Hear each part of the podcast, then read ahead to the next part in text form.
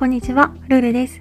このラジオは明日の自分をちょっと好きになる気づきをテーマに放送しているラジオです。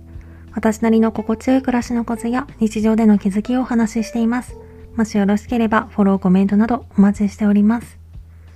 ということで今回はいただいたレターの返事をしたいと思います。まず読み上げると、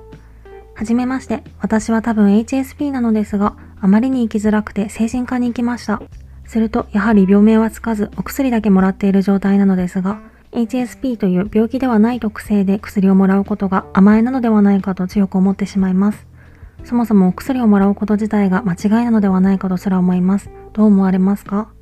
ということで、まずこれは強くお伝えしたいんですけど、全く甘えではないと思います。むしろ生きづらさを取り除くために病院とか薬っていうツールを活用するのはすごい賢い方法なんじゃないかなって思うくらいでごめんなさい。他に適切な言葉が見つけられなくって、賢いっていう言葉が上からに聞こえたら申し訳ないんですけど、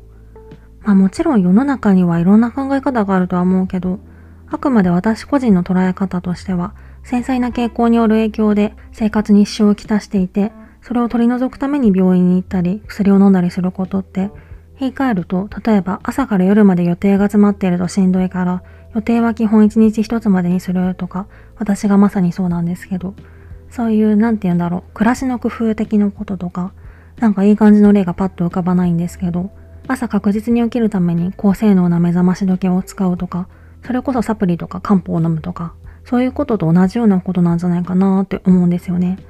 同じようなことっていうと、またちょっと別の方向に語弊があるというか、そんな軽々しく捉えるなよって言われてしまうかもしれないんですけど、まあ、あくまで健康で病気ではないっていう過程で考えると、そういうふうに例えられることなのかなーなんて思ったりもして、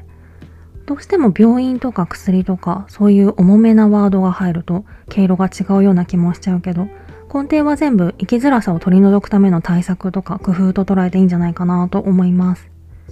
その上で、もしも質問者さんにとって病院に通っていることとか、薬をもらってることがどうしても後ろめたくって、それが薬を飲むことによって改善している問題以上に辛いっていう場合は、別の方法を考えるのもありかもしれないですね。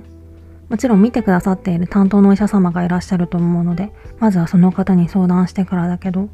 薬メインじゃなくてカウンセリングメインにしてもらうとか、その病院だと話しにくいっていう場合は、今結構病院ってたくさんあるので、他に良さそうな病院とか、カウンセリングをしてくれる場所を探すとか、あとは生きづらさの原因になっている要素が何なのかにもよるとは思うんですけど、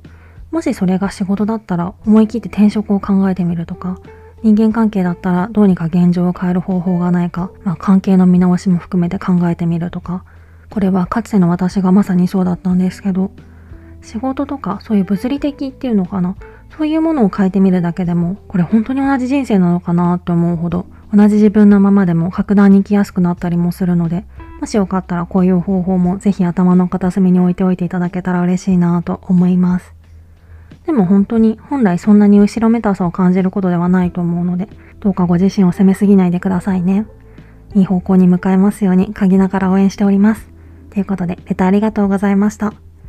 引き続きレターでの質問、感想も絶賛募集中ですので、ぜひお気軽にいただけたら嬉しいです。それではまた次の放送でお会いしましょう。